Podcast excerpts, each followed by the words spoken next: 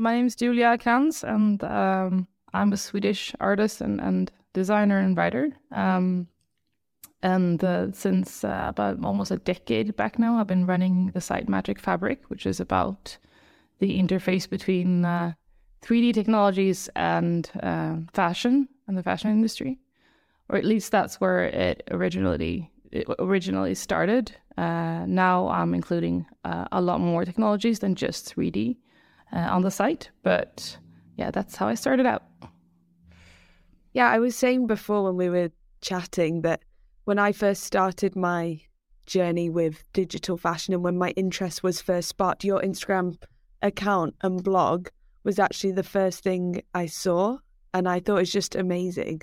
And then also reading your reading the Magic Fabric story, I realised you're literally the earliest adopter of digital fashion I've ever seen. Like you said, you literally started it 10 years ago. So I'd like to take it way back to how this interest for you was sparked. Like, was it impacted by your childhood? Like, how did it all start, this interest? Yeah, it's interesting. To think about our life choices and how we end up the way, or how we make the choices we do. And I think for me, it's probably, I have a huge interest in sort of the interfaces between things and cross points between, I guess, sort of humanist and natural science perspectives on things.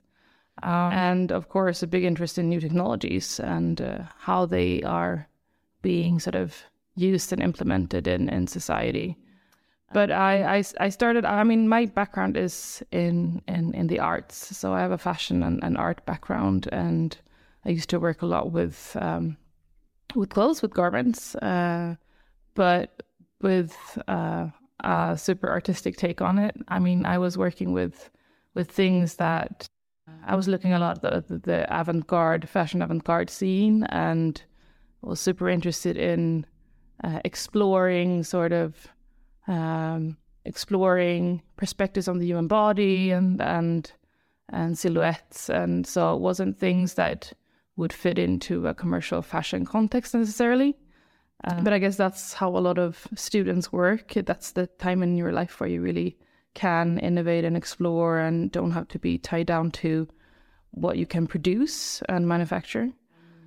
But when I graduated, this is over 10 years ago, but when I graduated, I felt like the things that I was doing didn't really fit in anywhere, because I didn't feel like I couldn't see myself working in the art scene necessarily. I didn't feel like I was a good artist, or I just couldn't see myself doing that as a profession, but I couldn't either see myself working in a commercial fashion design setting. So I was a little bit lost, to be honest, with what I was going to do with my work and how to continue. But I was working for quite a few years as an artist and had artist funding and were doing projects, but what I discovered there was I really liked to work with photographers. So I discovered I wasn't maybe too tied down to materials or the craft in itself, but I was more into concepts, and that's how I discovered digital worlds and things that you could do in digital settings. So we go into the digital side. When you were producing this art, what was that like? Was that with physical materials, and what was some of the pieces you created? Yeah, so for example, with my graduation project, Shell, I was trying to approach the human body almost like architecture. So I was sort of building out blocks and pieces, organic pieces on the body that didn't exist. So I was using steel constructions, and then I covered that construction with new pieces of garments, like in silk, and made them transparent, so you could almost like put a light through the the entire piece, and it would create a new volume on the body. So that was sort of the approach I had on creating fashion. So it was mostly about not creating things that could be worn at all, but rather exploring the concept of the human body. Yeah, that makes a lot of sense as to now why you're so into digital fashion. So then when you realized this, that you were more into conceptual pieces, then you turned to digital. What year was this, and what stage was digital fashion at this point?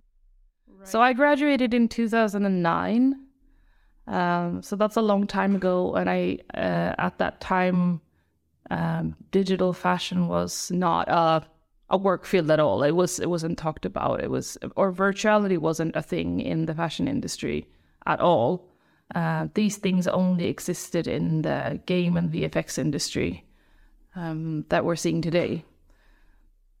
So how it started out was I was looking a lot at the game industry and how they worked with character design. And I was super curious about that. And I was so fascinated by the fact that there were so many guys working on, because they were mostly guys working on creating super detailed and well-designed pieces that were to be worn on avatars, but they never called that being a fashion designer or even fashion.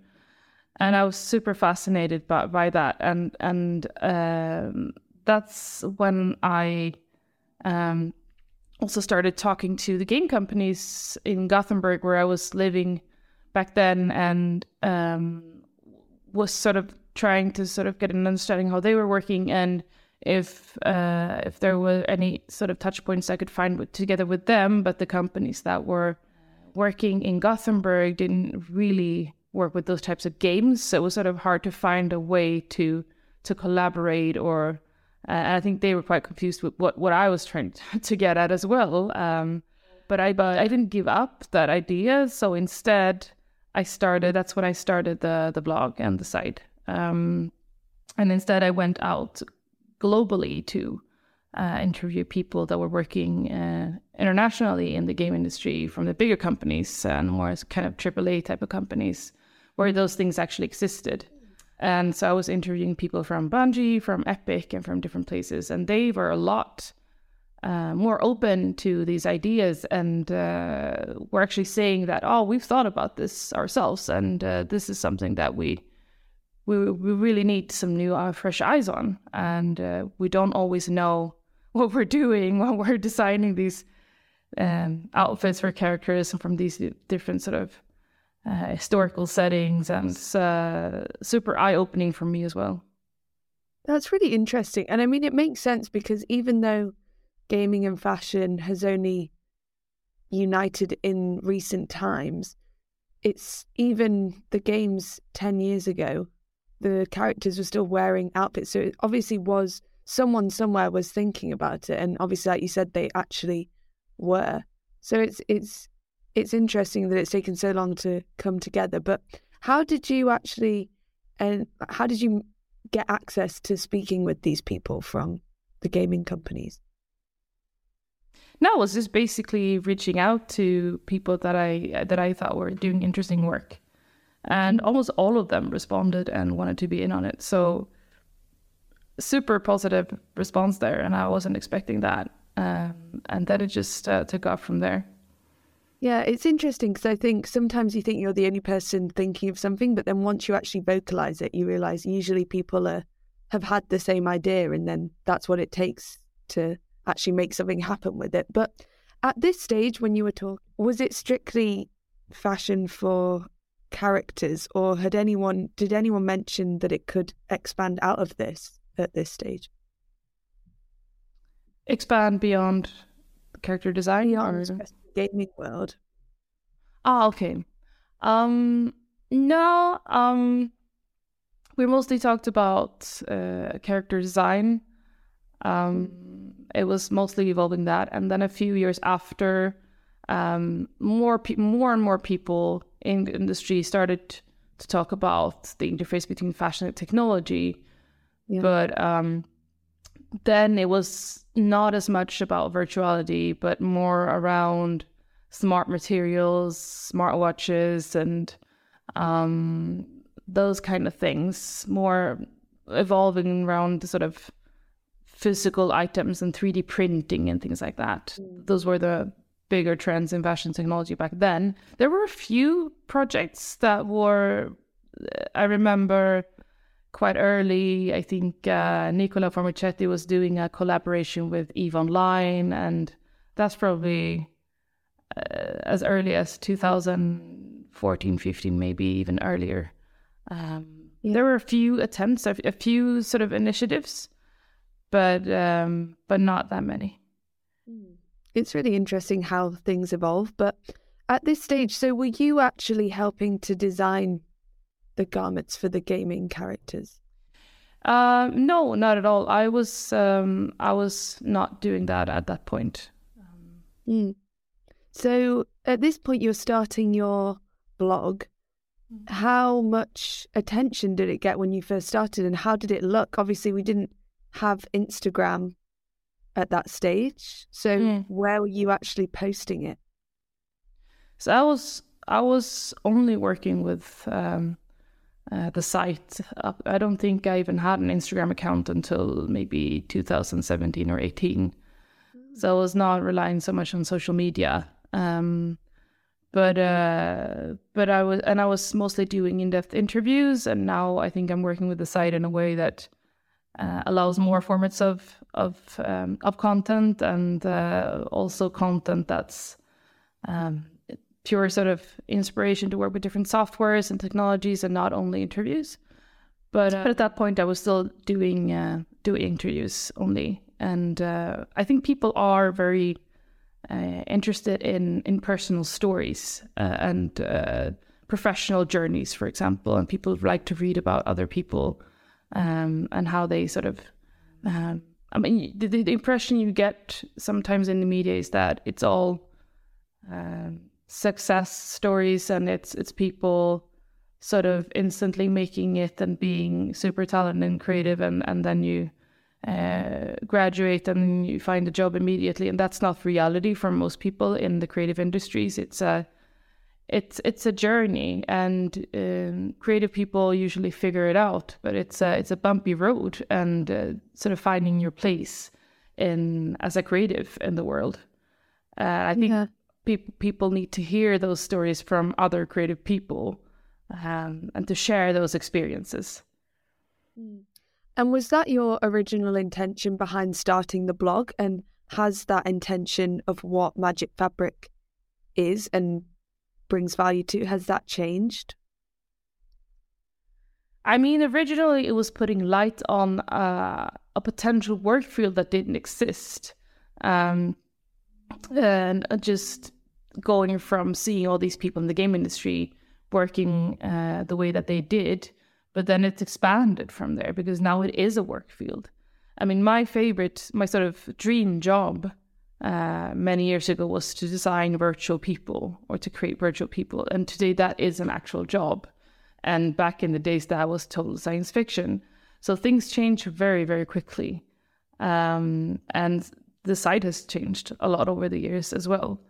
And over the last year, I've worked a lot more intensely with it because today we're sort of at a point where this is an established work field. We're seeing hundreds and hundreds, or maybe thousands of digital fashion studios popping up all over the world, which is also the reason that I've decided to expand what I cover on the site to also include other technologies such as blockchain and artificial intelligence that I think will have a major impact on the industry moving forward. Yeah, I was going to say, you must have seen a massive shift in recent years.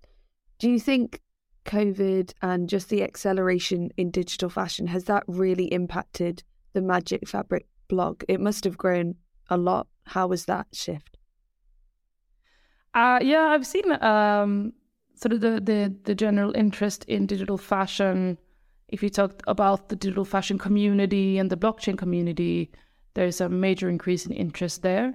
But I also want to expand the horizon a little bit on, I mean, to sort of think about the macro trends here and the world and the changes in the fashion industry in general. I mean, we're talking about there's some major transformation here at Works, which is about digitizing the fashion industry.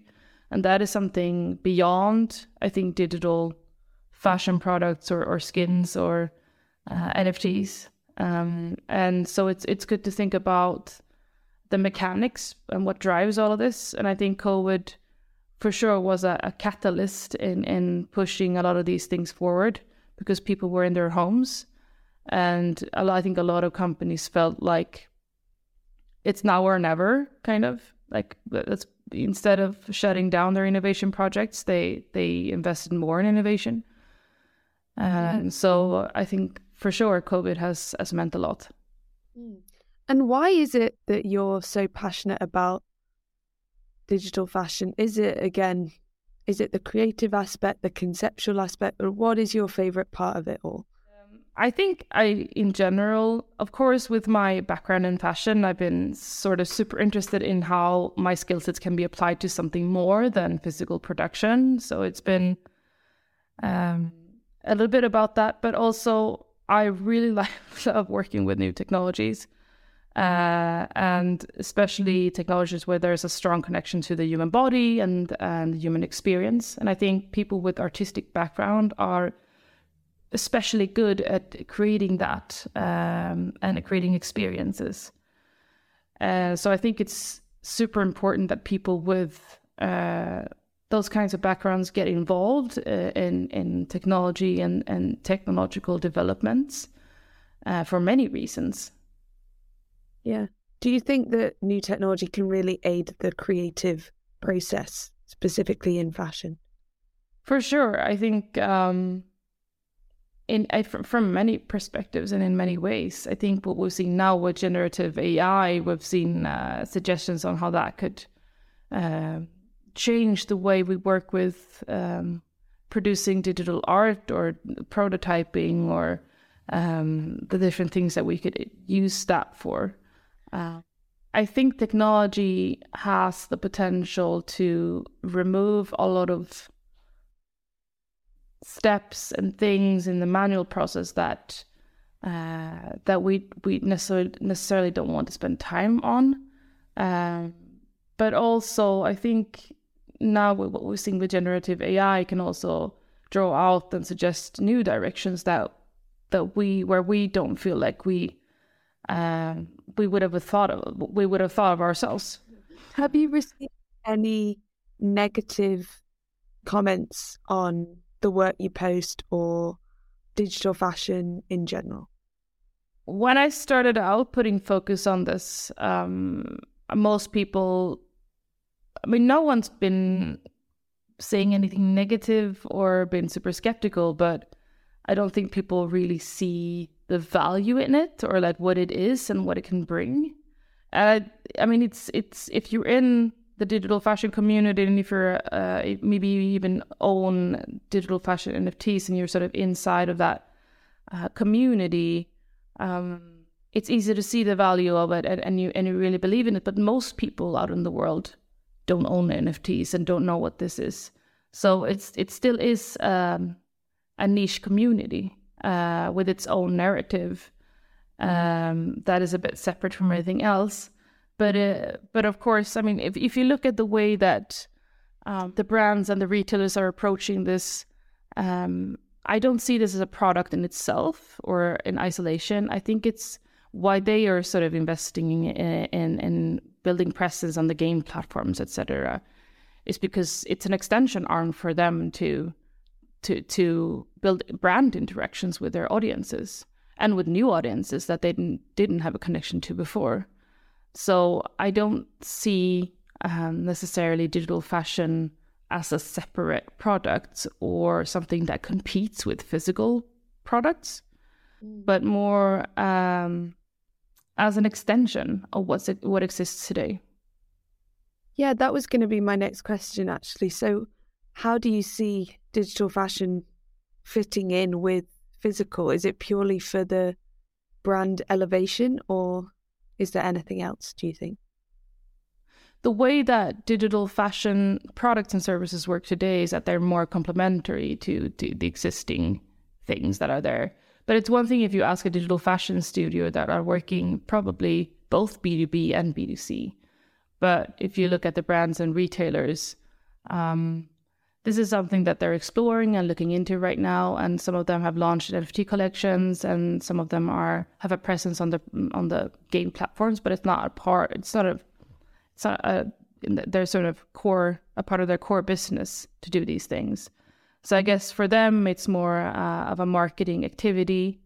But I think that's all going to change. And I think maybe it's going to be an extension arm to their existing products, and something that strengthens the connection with their brand and with their existing products. And today we talk a lot about phygital, and phygital experiences, mixing your experience with a physical product with something in the digital world, and that can happen in so many different ways.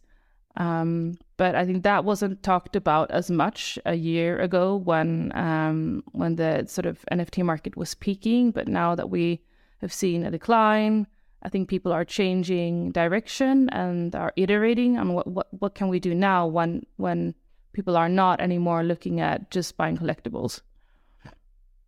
No, it's really interesting. I mean, it's already changed so much. It'll be interesting to see how this continues to evolve.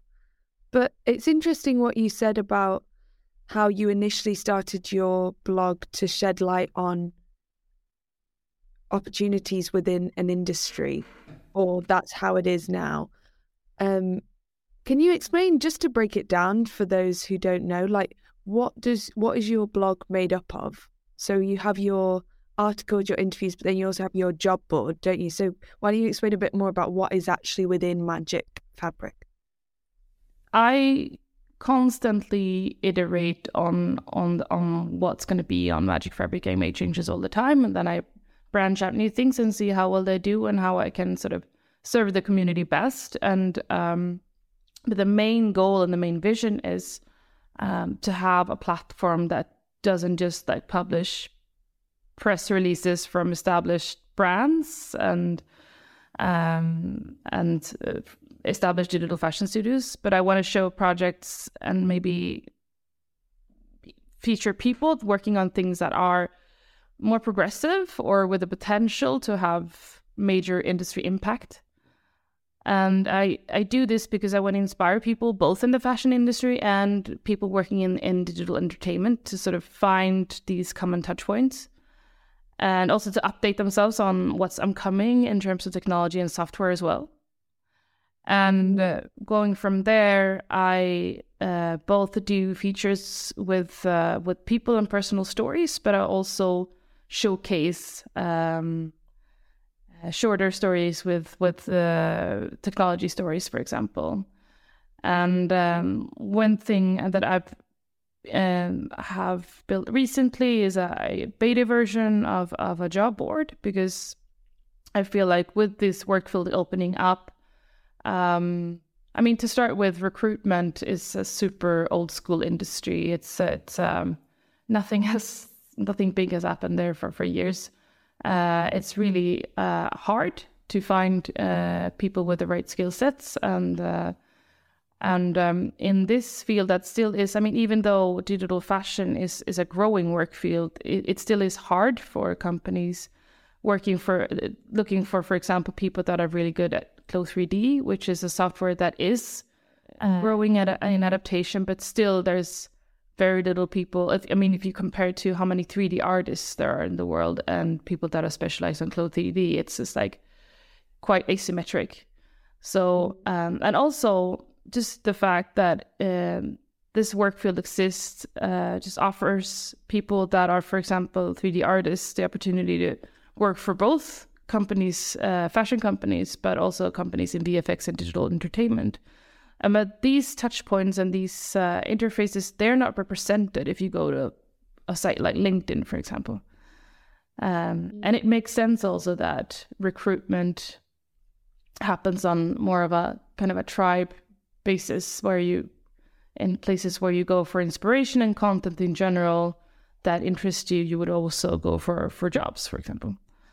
I love it. I think it's so cool. And from my knowledge, I feel there's nothing else quite like this for digital fashion jobs and content specifically. So I think it's so cool. But what do you think is the most in-demand skill in digital fashion at the moment? In a broader definition, including also the bigger fashion brands and VFX and games and so.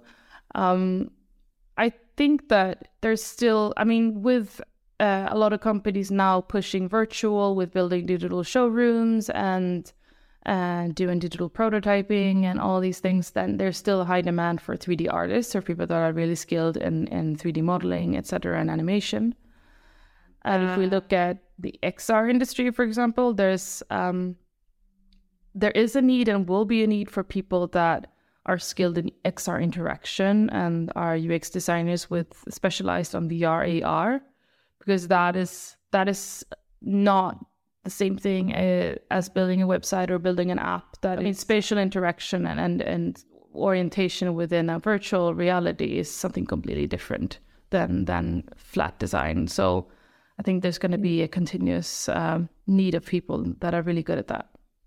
Yeah, I think when we talk about specifically visual effects, virtual production, all these kind of native gaming technologies, and then combining them with fashion, that's like a completely other topic, and there'll be completely other new jobs in that. How do you see that kind of elevating more? How do you see fashion and gaming technology coming together more in the future? I think it's already happening, and I think not all game companies are going to be interested in this, and not all of them are going to pull from fashion for sure. I mean, a part of the core game industry is still sort of not actively working with this. I know Ubisoft, for example, is, but there's opportunity, and then there's blockers for making these industries work together.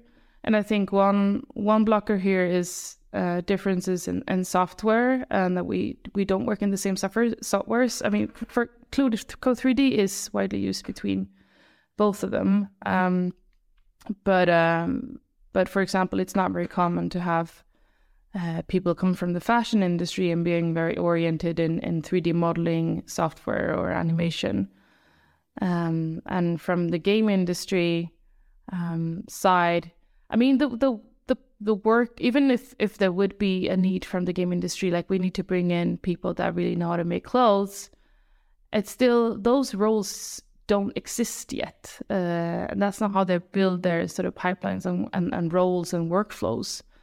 I assume if there's a will, there is a way there. I think that that's going to probably change for some of them. But there are still some major differences in working. It's going to be hard for the game companies to sort of find a way to fit new types of people into their workflows. And from the fashion industry, I think the fashion brands are very likely to take on people with a gaming background. If they're going to build all these new types of virtual experiences, they're going to need people that are really good at that. And I think we're already seeing that happening. Yeah, it's going to be really interesting to watch it evolve. But do you game yourself? I do a little bit. I'm super into VR and super curious about what you can do in what kind of games you can play in virtual space and fully immersed. Mm-hmm. So I do play some VR games, but I guess I'm more of a maker person. I get a little bit restless if I spend too much time on like watching TV or playing games, and I prefer doing things, I suppose. And also a bit of a I guess I get very easily hooked, so if I start playing a game, I'll be stuck in playing the game for 8 hours, so I better stay away from it. That's interesting. That's fun. So what advice would you give to individuals wanting to break into the digital fashion world? I mean, digital fashion, like I've mentioned, is a bigger span of things than it used to be. And you can work with it from so many, in so many ways. I mean, you can work at an established fashion brand and work in implementing digital garment as a way of making the manufacturing chain more efficient and use it for prototyping. But you can also work in a way that is completely detached from physical products and manufacturing, and work at a digital fashion studio and only work with skins for metaverse platforms, for example. So I guess focus on the things that really speaks to you. Like if you're interested in the aesthetics of a digital fashion, or are you interested in more from an asset and construction perspective, or maybe you're interested in what kind of virtual experiences you can build with it. So I guess start with asking yourself that question. And then focus on one thing and learn basic software for building things, because you don't want to rely on other people just doing the work. The thing with software now is that if you learn one software really well, it can easily be outdated the next year. So it's tricky. And I've heard that from the fashion schools and from the game educations, that they've invested everything in sort of one game engine, and then the next year the industry changes standard to something else, and that is super tricky. But I think it's going to be hard to be a generalist and know a little bit about everything. Like, oh, I'm a little bit good at UX, and I'm also a little bit good at coding for a game engine, and I think it's good to be a generalist, but it's hard if you're just freshly graduated from school and be a super generalist. Yeah, it's hard because obviously if you want to do a very specific role, you need to know something well. And then it's hard, like you said, because there is a lack of standardization with these 3D softwares. So it's hard to know what to invest your time in. But I think if you... Yeah, it's if you're wanting to actually be the one to create these virtual things, then it's important to be an expert in the software, at least one software. But again, it is tricky, like you said. But yeah, for the future, what are your goals for the Magic Fabric blog? I want to keep building a platform where you can get inspiration and really look at sort of the forefront of technology. Because there's so many projects coming out now, and it's exciting to see. I mean, there's so many brand collaborations and things popping up. But I want to be, or I hope to be, a little bit more in-depth layer to all of this. And I try and monitor and pick up from creators out there and what softwares they're using and what are they looking at. And right now, I do publish a lot of content on AI, and I think that's super interesting to look at and how it's evolving. And I mean, AI is not new technology for the fashion industry as such. I mean, it's been around for many, many years. And I think the difference is that now it's in the hands of consumers, and now people have access to softwares like Dolly and Midjourney, etc. But I mean, every time you get an email with product recommendations from an online retailer, that's probably done with some type of machine learning. So it's been around, but it's now being used more for sort of generating ideas and visuals, and I think that's where people. It's more miserable for people out in their homes in a way that hasn't been before. But if you connect that to, if we talk about AI from a general perspective, it's I think it's very connected to where the fashion industry is going, and hopefully connected to making it also more sustainable. But I think it's in general, if you connect this to digital fashion, why digital fashion is a thing now. I mean, we're living in a consumer paradigm where it's possible, but also kind of expected from consumers to get these personal and unique experiences, to get something that's tailored for you you're experiencing something that other people aren't. And that is being done in so many different ways in the fashion industry. And from everything from sort of getting, like I mentioned, personalized recommendations and fit technology, virtual try-ons, for example. I mean, and also today you can go to a store and pick up and buy things without a single human being involved, which is amazing, for example. And something that I have also been monitoring is, like I mentioned, virtual humans. And with AI, we can now, for example, replace real humans and fashion models in photo shoots with virtual ones. And the opportunities that opens up is amazing. No, it's just so cool how much goes into this. And I think it's really clear that from when you started the blog, obviously it's to shine light on these new innovations, and that's still what you're doing. Like, you're very much on the leading edge, and that's why I think it's just so cool what you're doing, and highly recommend anyone to go and look at your blog because it's really amazing. So where can people actually check out your work? So, well, first of all, you should absolutely go to magicfabricblog.com and check out the site. And then if you want to know more about me and my sort of artistic background, you can go to juliakranz.com to see what I've been, more about my sort of creative endeavors and my background. Amazing. Well, thank you so much. I really, really enjoyed. Thank you.